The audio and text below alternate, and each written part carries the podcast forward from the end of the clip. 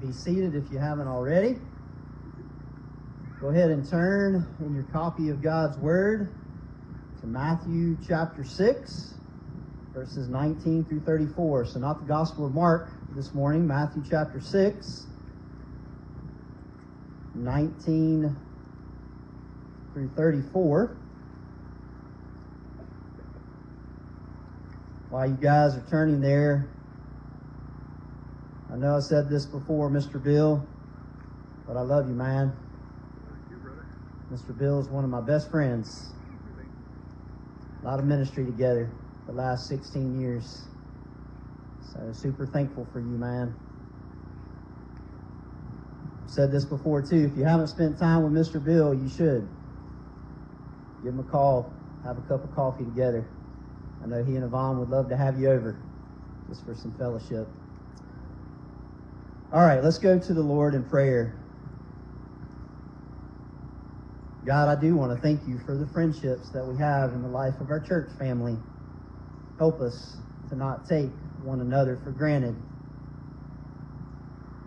We've been saved, God, by your grace. We've been made new in and through Christ through the wonderful gift of faith. And part of the joy of our salvation is the friendships and the relationships that we have as brothers and sisters. It's so easy in the busyness of life to forget, first of all, Jesus, how amazing you are and how desperately we need you. And then, secondly, how great we need one another and that we get to share life together, that we get to gather on this beautiful Lord's Day to be able to sit underneath some trees on a piece of property that you provided, and that we can laugh together and we can cry together and we can talk and fellowship, and most importantly now, we can read and study your word together. So, God, we pray that you be glorified and honored that you use this time to conform us into the image of Christ, or maybe there's someone today that's not in Christ, and today will be the day of salvation that God you graciously grant. So we pray for that as well. And it's in the wonderful name of Christ that we pray together. Amen. So today we're going to talk about the sin of worry. And I use the word sin. You know, sometimes worry anxiety. Maybe we don't see it as sinful as it really is, of our lack of trust in our Lord. So this morning, if I had you to raise your hand, if you've ever worried about something before, or you've ever been anxious, if we're all honest with ourselves, we're all going to raise our hands. We've all sinned in that way. It really is a worship disorder. It's sin because instead of worshiping the Lord God Almighty, we get focused on ourselves and our circumstances. Maybe we could label it, if you wanted to try to be a little funny, the what if isms. What if this happens? Or what if this happens? Or Pastor Eric, what if this happens? Or what if this happens, right? And if we're not careful, we get caught in all the what ifs, the what ifs, the what ifs, the what ifs. And you guys know as well as I do, most of the time, those what ifs never happen. And even if they do happen, God is still good. God is still faithful. His steadfast love endures forever. As Brother Bill has already mentioned, He never leaves us, He never forsakes us, even when the circumstances of life are very hard. The great English pastor, Dr. Martyn Lloyd-Jones, I've been reading a book by him the last few weeks, and he said this.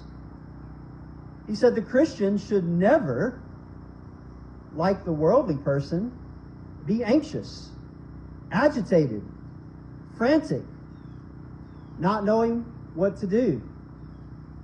Well, why is that the case? He goes on to say, because the Christian has someone the worldly person does not have. And that someone we know is our Lord and Savior, Jesus Christ.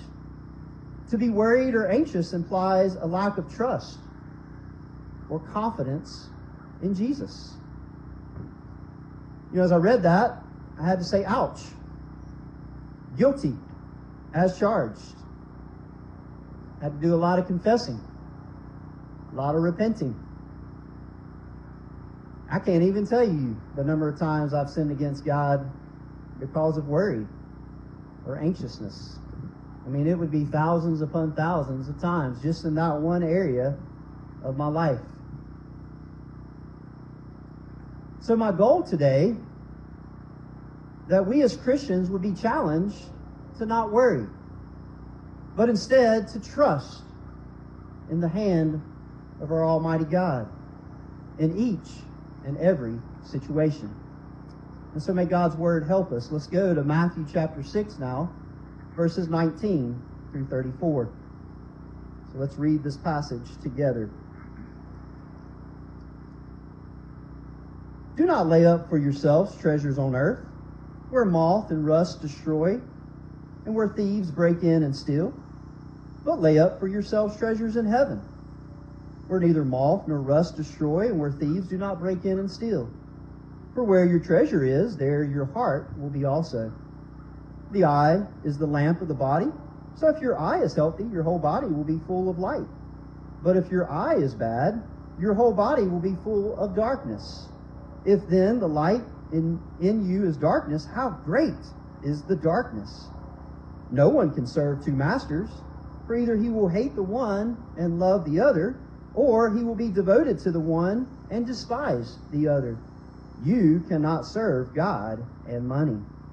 Therefore, I tell you, do not be anxious about your life, what you will eat, or what you will drink, nor about your body, what you will put on. Is not life more than food, and the body more than clothing? Look at the birds of the air. We get to do that right now, right? We get to hear them. They neither sow, nor reap, nor gather into barns, and yet your heavenly Father feeds them. Are you not of more value than they? And which of you, by being anxious, can add a single hour to his span of life? Or in some translations, it talks about a cubit to his statute. And why are you anxious about clothing? Consider the lilies of the field, how they grow. They neither toil nor spin. So think about the grass and the flowers that we see around us. Yet I tell you, even Solomon in all of his glory was not arrayed like one of these. But if God so clothes the grass of the field, which today is alive and tomorrow is thrown into the oven, will he not much more clothe you, O you of little faith? Therefore, do not be anxious, saying, Well, what shall we eat, or what shall we drink, or what shall we wear? For the Gentiles seek after all these things, and your heavenly Father knows that you need them all. But seek first the kingdom of God and his righteousness, and all these things will be added unto you. Therefore, do not be anxious about tomorrow, for tomorrow will be anxious for itself. Sufficient for the day is its own trouble. Now, when we think about worry and anxiety uh, in this passage, the Greek word is merimnao, and it's a combination of two different words. It's the, the Greek word merizo, which means to divide, and then the other word is nous, which is mind. So it really means to have a divided mind. It can also mean to be torn or ripped apart. Think about when life, it feels like you are being pulled in all kinds of different directions. That pretty much sums up how I feel most of the time of being pulled in all kinds of different directions. I'm so prone to worry. In the Bible, the word typically is translated worry, anxious, anxiety or care. It really is an over concern for the future. Now, let me say this on the front end. Let's not get worry confused with diligent care and concern towards our responsibilities. Okay? It's not sinful or wrong for us to plan and to think about the things of the future. That's good. We could go to a lot of places in the Bible, you know, that tell us uh, to be prepared or to save uh, to plan. All of those things are good. Work, working and planning while being de- dependent upon God is being a good steward. However, we must be content that in all of our planning, God is sovereign. And He may very well change the plans that we have. And if you're anything like me, and I know that you are, because we're all made in the image of God, probably every week things don't go the way that we plan. Proverbs 16:9 says, "The heart of man plans his ways, but the Lord establishes his steps." It's Proverbs 16:9. You see, God knows what is best for his glory and his honor and what each of us needs to be conformed into the image of our Lord and Savior, Jesus Christ. You know, there's an old German word for worry as well that means to strangle or to choke. That's exactly what worry and anxiety can do to us. It can almost be like mental, emotional strangulation.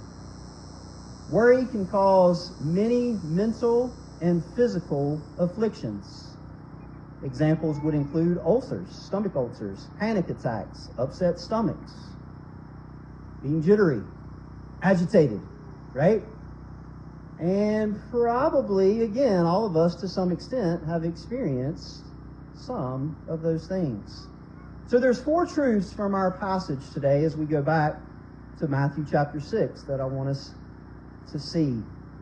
The first truth I've already stated, but it needs to be said over and over. Worry or being anxious is sinful. That's truth number one this morning. Worry or being anxious is sinful. You may ask, well, how can you say that, Pastor Eric?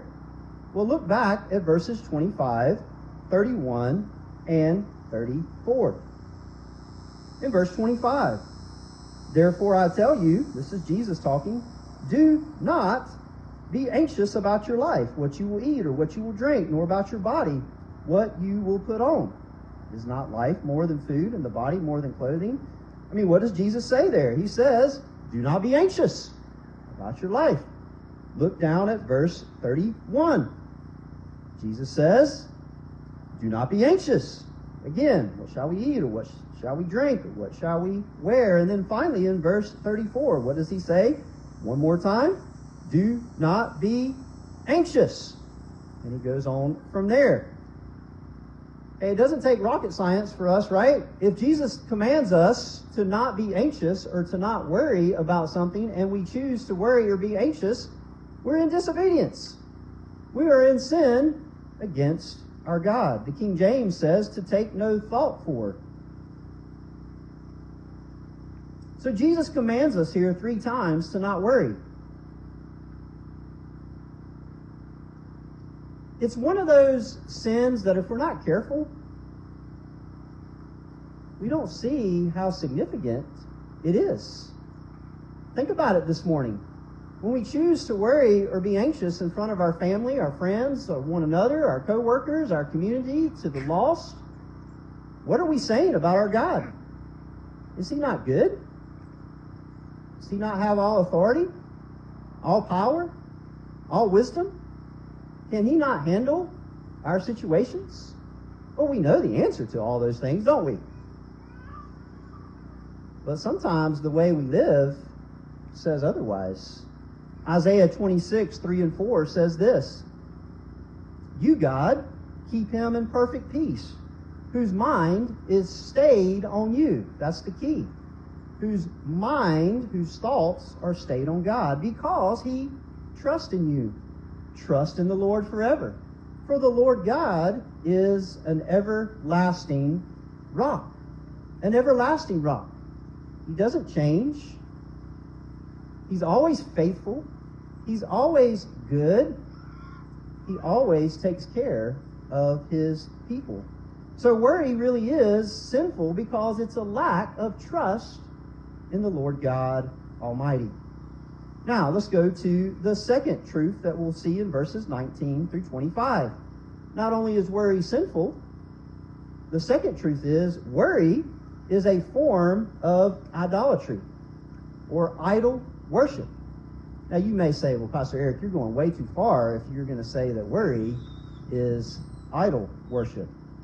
Well, you know, idolatry means to worship someone or something else more than God. We're desiring something more than God. We're putting something else before God. And what do we typically worry about? We worry about our health. We worry about our finances. We worry about our relationships. We worry about what maybe other people think about us. We worry about our position, our stuff, our reputation. And I could go on and on and on. And if you connect the dots, when we're worried or anxious about those things, instead of focusing on the Lord God, we're focused on ourselves. We're focused on those things. We're putting those things above simply honoring and glorifying the Lord. Can I put it to you really plainly? You want to know why we worry so much? Because we love ourselves too much. If Pastor Eric loved God with all of his heart, soul, and mind 24 7, I wouldn't worry. But that's the problem. I don't 24 7 walk in the power of the Holy Spirit loving God with all of my heart, soul, and mind. Now, that's what we should strive to do, but we also understand we fall short. And we sin against God because sometimes we live in the flesh. And that's why we're constantly repenting, confessing our sin before the Lord, and having to look to Jesus, and having to look to the cross, having to be reminded of how much we've been forgiven of, having to be reminded of our new identity in Christ. I sure hope and pray you're doing that if you're in Christ today. If you're not, well, rep- repent right now. Because you should be looking to Christ every moment of every day. Look at verses 19 through 21. Look at what the text says. Don't lay up for yourselves treasures on earth, where moth and rust destroy, where thieves break in and steal. But instead, lay up for yourselves treasures in heaven, where neither moth nor rust destroy, where thieves do not break in and steal. There's not going to be anybody stealing anything up in heaven. For where your treasure is, there your heart will be also. Think about the, the word usages there, there, excuse me. Jesus gives us some examples. He uses the word moth. He's talking about clothing.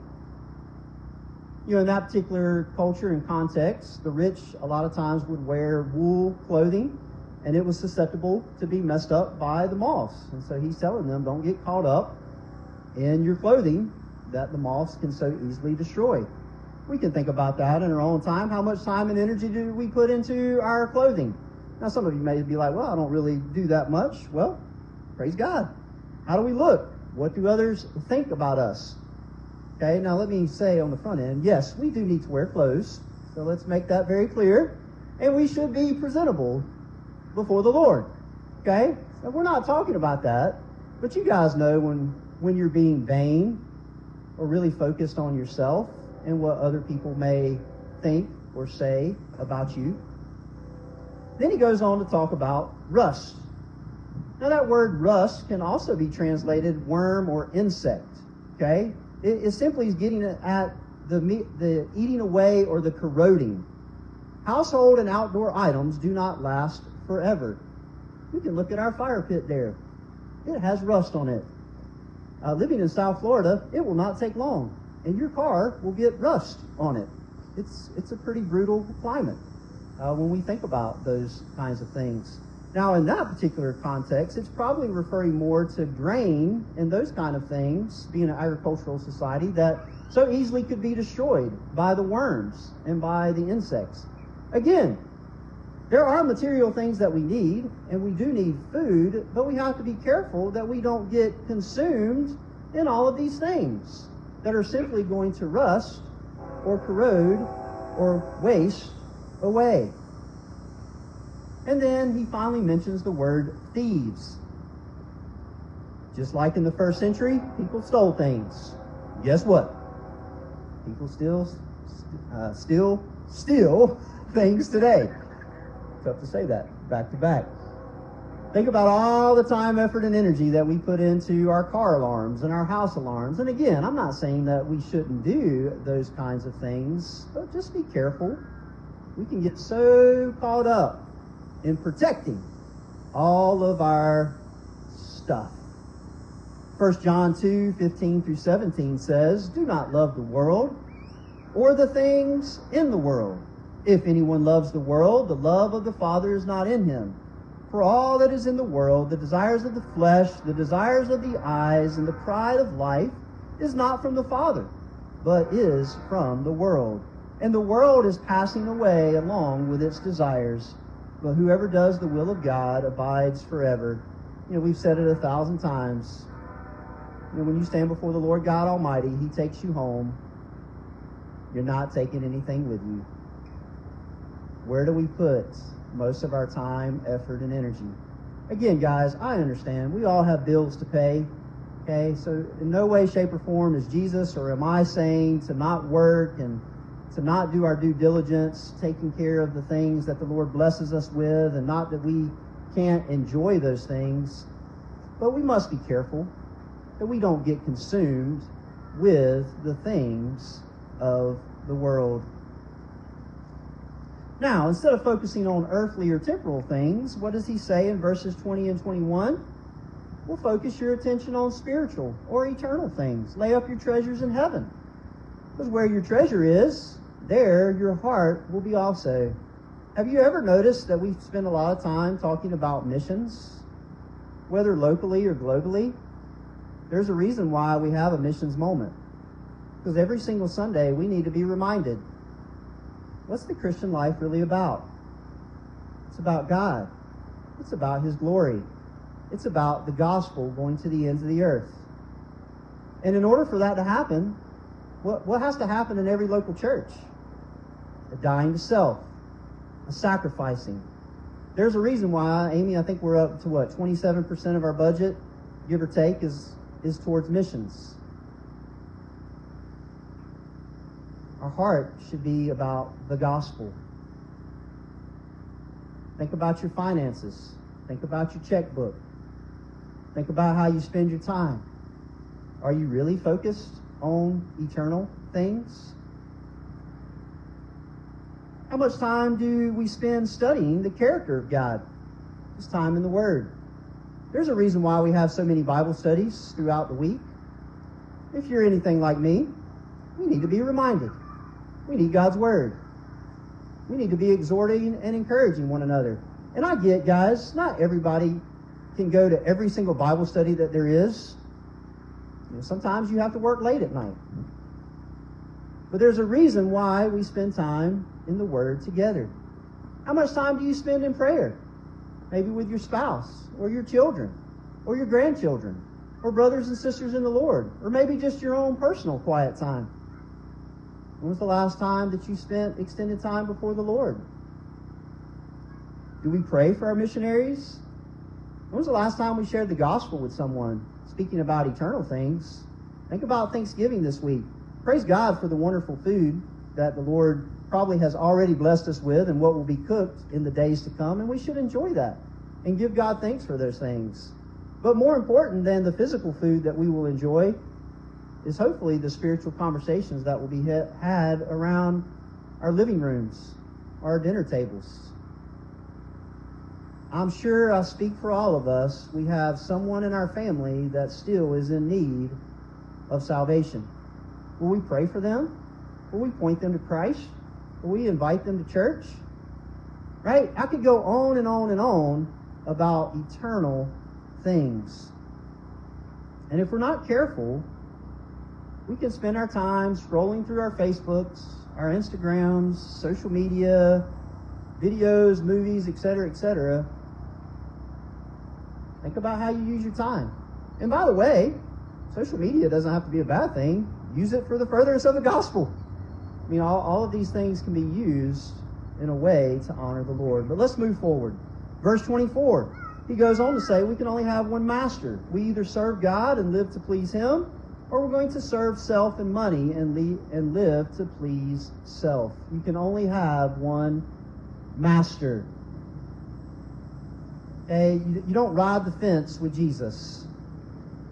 He's the Lord God Almighty. He is the Master. He's the Lord. It's not myself. It's not money. It's not anyone else. It's God. So worry is the outward expression of idolatry in the heart. The things that we think about the most or are most concerned about can reveal idols within our hearts. So let's move forward to the third truth. So not only can worry be a form of idolatry, not only is worry sinful, but the third truth this morning is worry is unbelief. It's a lack of trust in God. Let's look at 25 through 34 in our text. Now, we've already read verse 25 a couple of times of not being anxious about what we're going to eat, drink, and wear. Those are the typical basic needs of things that we can be concerned about. Praise God. We have food on our tables, and if you don't this morning, please let somebody know. Right? Is that not what a local church is for? Nobody should be going hungry around here. Everybody should have something to drink. That's why we gather as believers, is so we can serve and love one another. So if you know someone that's in need of their basic needs like that, then may we minister to them as the Lord has blessed us. Why should we not worry about those things? Why should we not lack trust? Well, look at verses. Look at verse 26. Look at what he says. Look at the birds of the air. They neither sow nor reap nor gather into barns, and yet your heavenly Father feeds them. Are you not of more value than they? There's so much we can learn from nature, isn't there? This is one of the joys and benefits of meeting outside. You know, a lot of times there are birds singing. They're not singing too much at the moment. Does God not provide for the birds? All the critters and animals. It's by God's design. Are we not worth more, of more value than they? Who's the crowning glory of God's creation? Human beings, people. Whose image are we made in? God's. You know what makes a person a person? We've talked about this a thousand times. We're made in the image of God. That's it. God's design. So every person has value and dignity and worth, and God says that He will take care of His people. Have we forgotten who our Father is? Psalms 37, 25, and 26. You don't have to turn there, but I'll read it for us. God says, and this is what the psalmist says the Lord was leading him, I have been young, and now I'm old. Yet I have not seen the righteous forsaken, or his children begging for bread. He is ever lending generously, and his children become a blessing. We could spend hours upon hours, right, thanking the Lord of his provision in our lives. We may not all have everything that we want, but God sure does provide everything that we need. And many times, He provides us with the things that we want too. He's very gracious and merciful to us. And then verse 27, he goes on to say there, Matthew 6, and which of you, by being anxious, can add a single hour to his span of life? Or, I think the King James talks about uh, adding a cubit to your stature. And the reason why, that Greek word, it can be translated either way, time or distance. At the end of the day, it means the same thing. You can't add any days to your life. Days are numbered by the Lord. And you can't make yourself taller. I mean, you can, I guess, get on the monkey bars or whatever and think that if you hang there, maybe you'll get another inch or two. I don't know. I mean, maybe if you hang there for a really, really long time, your body stretches out and maybe you get a little bit taller. But the point is, God is in charge. He's in charge. We just need to trust him. Then look at verses 28 through 30. Some of the kids are probably going to go home today and try to just hang on the monkey bars or whatever. If I just hang here long enough. verses 28 through 30. Look at what he says. Why are you anxious about the about your clothing? Consider the lilies of the field, how they grow. They neither toil nor spin. Yet I tell you, even Solomon in all of his glory was not arrayed like one of these. I mean, think about that, guys. Solomon in all of his glory, we don't have time to go there, but all of his wisdom, all of his prestige, all of his majesty, all of his prosperity, even the queen of Sheba, her, her breath was taken away, and she said, The report that I had been given is not even half the truth when she saw it with her own eyes. As great and as glamorous as all of that was, it doesn't compare to God's glory. Doesn't compare to the lilies, the flowers of the field. And then look at verse 30. But if God so clothes the grass of the field, which today is alive and tomorrow it's thrown into the oven because they would use the grass for fuel, will it not, will he not much more clothe you? And then look at what he says. Oh, you of little faith. God's really exhorting and challenging the disciples, those that he was speaking to in this context. Oh, you of little faith. Look around. See how I provide. Do you not think I'm going to take care of you? Jesus describes warriors as people of little faith. We trust too little in our God. John MacArthur says this We freely put our eternal destiny in his hands, talking about our salvation, but at times refuse to believe that he will provide what we need to eat, drink, and wear. How sad is that? I mean, if the Lord God Almighty has the power to save us, which he does, and he graciously and mercifully saves us in Christ if you've repented of your sin and you've trusted in Christ alone for your salvation, do we not think that God will take care of our basic needs every moment of every day? Oh, we of little faith. But we must exercise that faith in trusting Him moment by moment. Look at Luke chapter 8, 22 through 25. Flip over to Luke 8.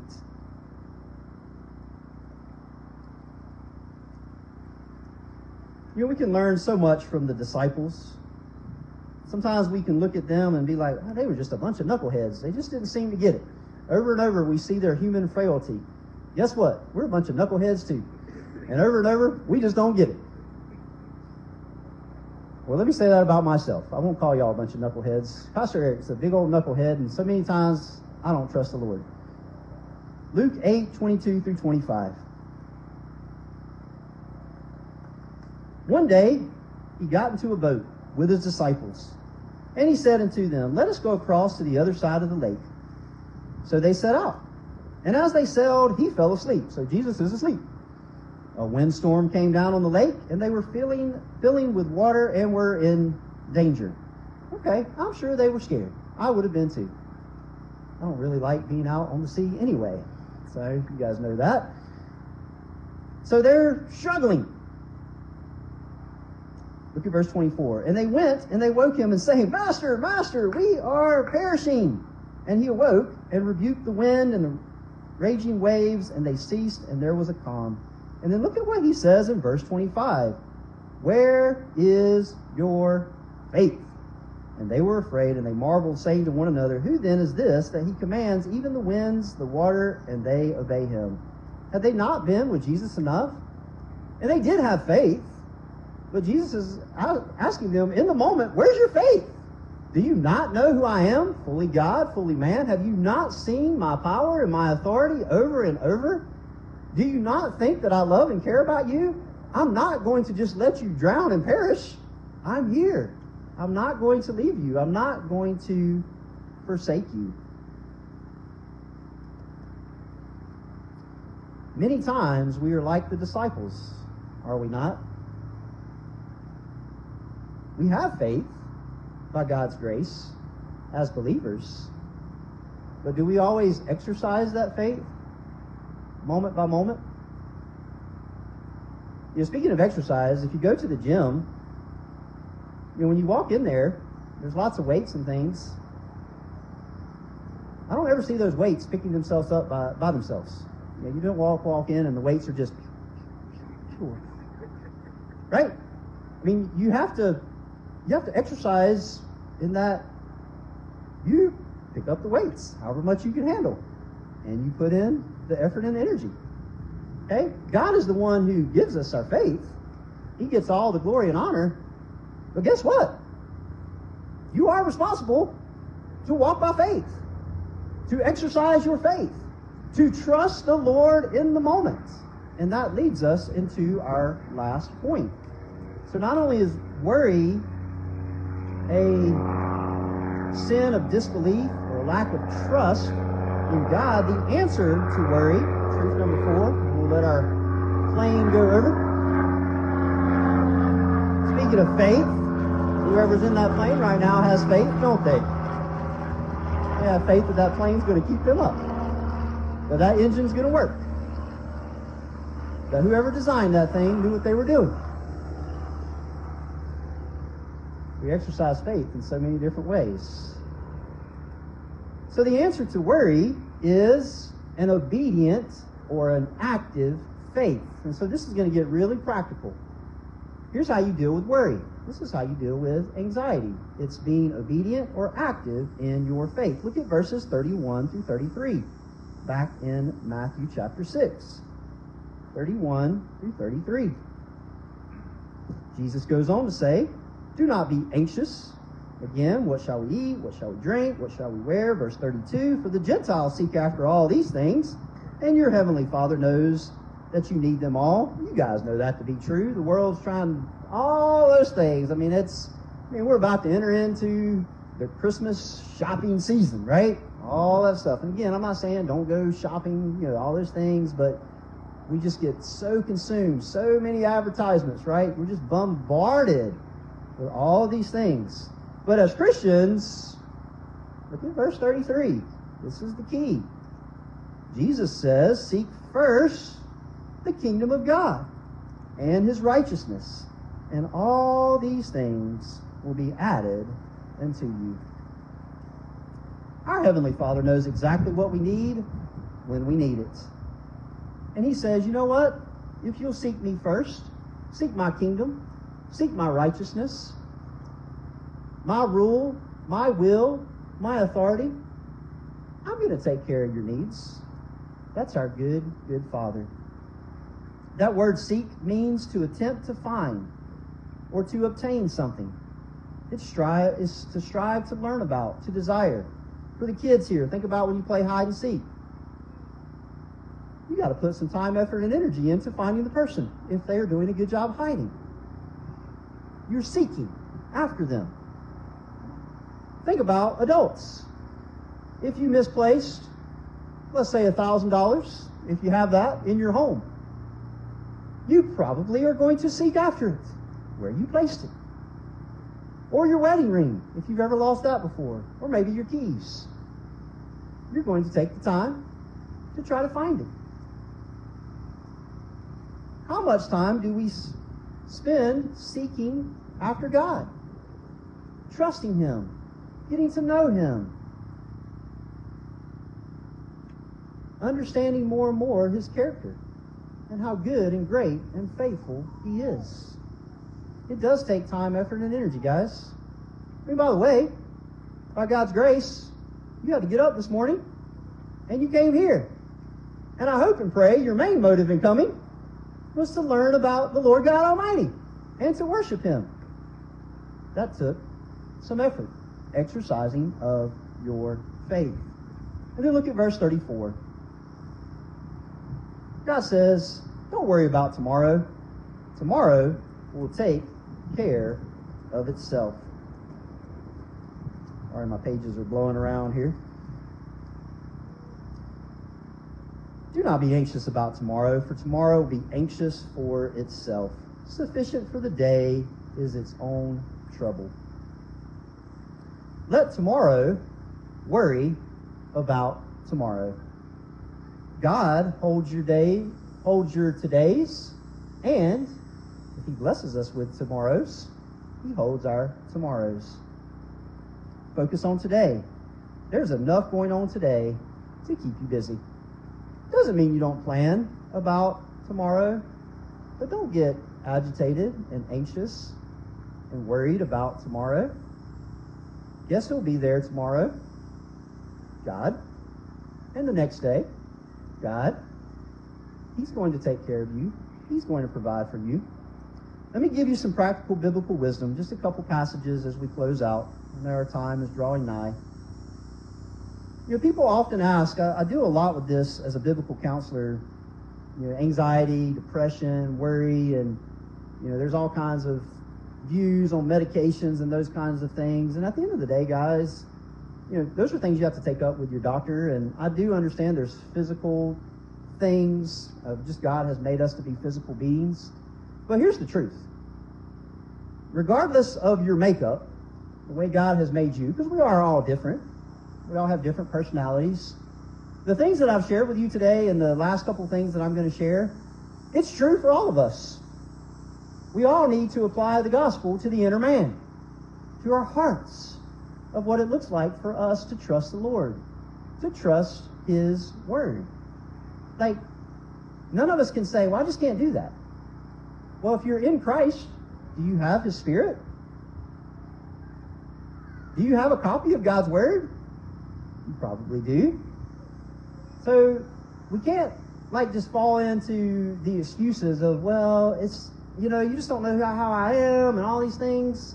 Okay, you're right. I'll give you that. I don't know everybody. I don't know all your ins and outs, but I know who God is. And I know that His grace is sufficient. And I know that His Spirit will comfort and take care of us. So here's some very practical things if you want to defeat worry, anxiety, or panic in your life. Number one, you got to live by faith according to your new identity in Christ. So first of all, you got to be born again. You got to be a Christian. You have to turn from your sin and place your faith and trust in Christ. And once you've done that, you know what 2 Corinthians 5, 14 through 18 says? I'm not going to have us turn there or read all of that. But that passage talks about the love of Jesus Christ controls us.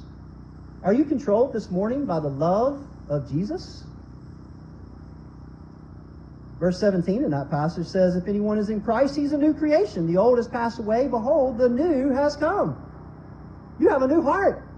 You are a new person in Christ. He will help you. By the way, who's the greatest counselor of all time? Jesus. I don't care what all the world has to offer. They're not going to give you anything better than Jesus. Jesus is who will help you through whatever it is that you're struggling with. Number two. So not only do we have to live by faith, of an active faith, exercising our faith. Number two, you have to take everything to the Lord in prayer, which is a dependence upon the Lord. Philippians 4, 6, and 7. I'll just read it. You guys know this passage.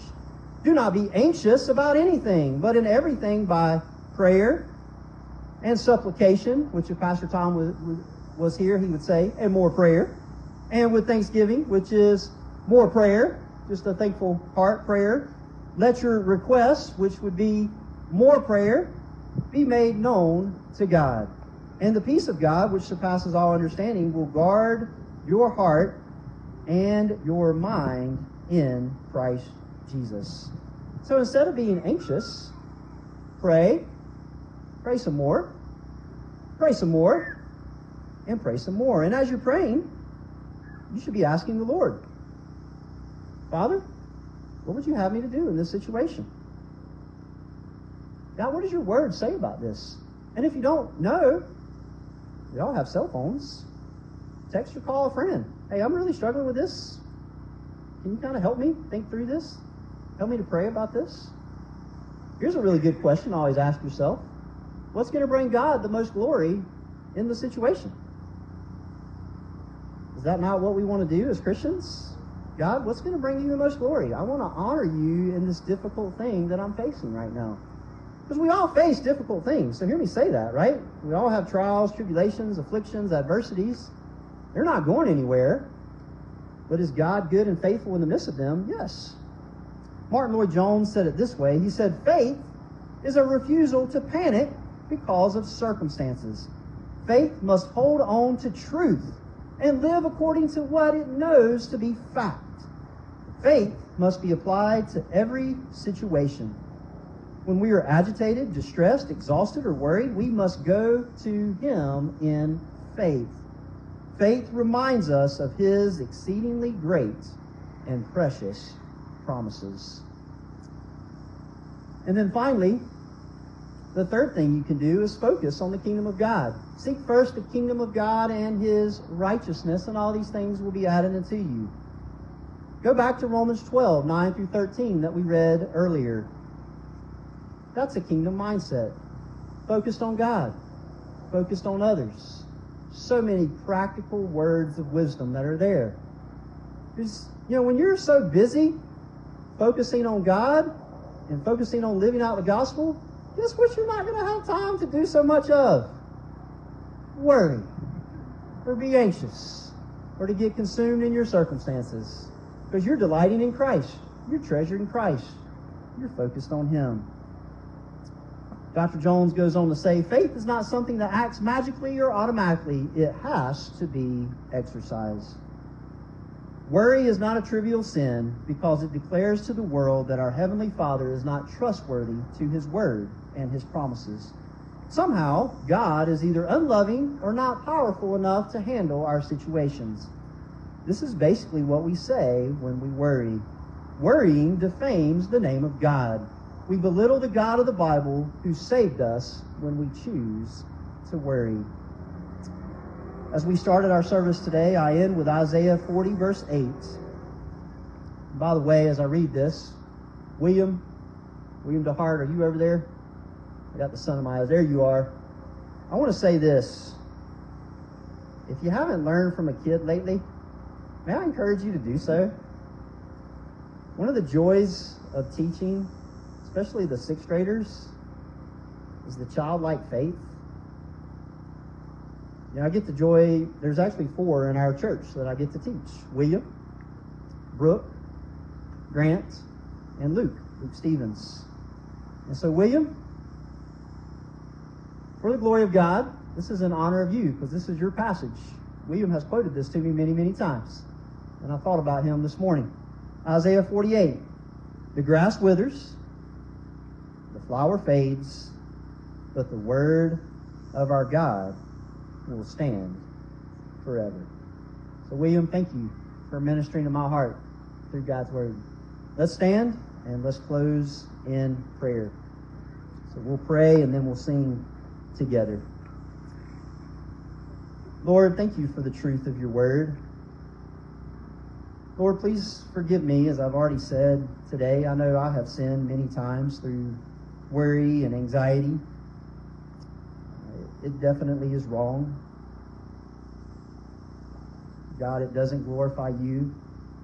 So would you help me and would you help my brothers and sisters to look to Jesus with the eyes of faith in all areas of our life? There may be some really big things going on right now in the lives of your people, or maybe just some little things that we're just struggling with, God. You know our hearts, you know the needs of the hour. And I just pray that your truth your Spirit will minister to each heart, each situation. Help us to exercise our faith. And then, Father, I do pray, maybe there's one here today. They, they don't have the capacity to trust you because they need a new heart. God, I pray that you grant them a new heart, that you take their dead hearts and make them alive in Christ. Give them eyes to see. God, may they repent and look to Christ with the eyes of faith, that today would be the day of salvation. And so, Father, now as we sing, may we worship and honor you. And it's in your name that we pray. Amen. All right, let's remain standing and we'll worship the Lord through song.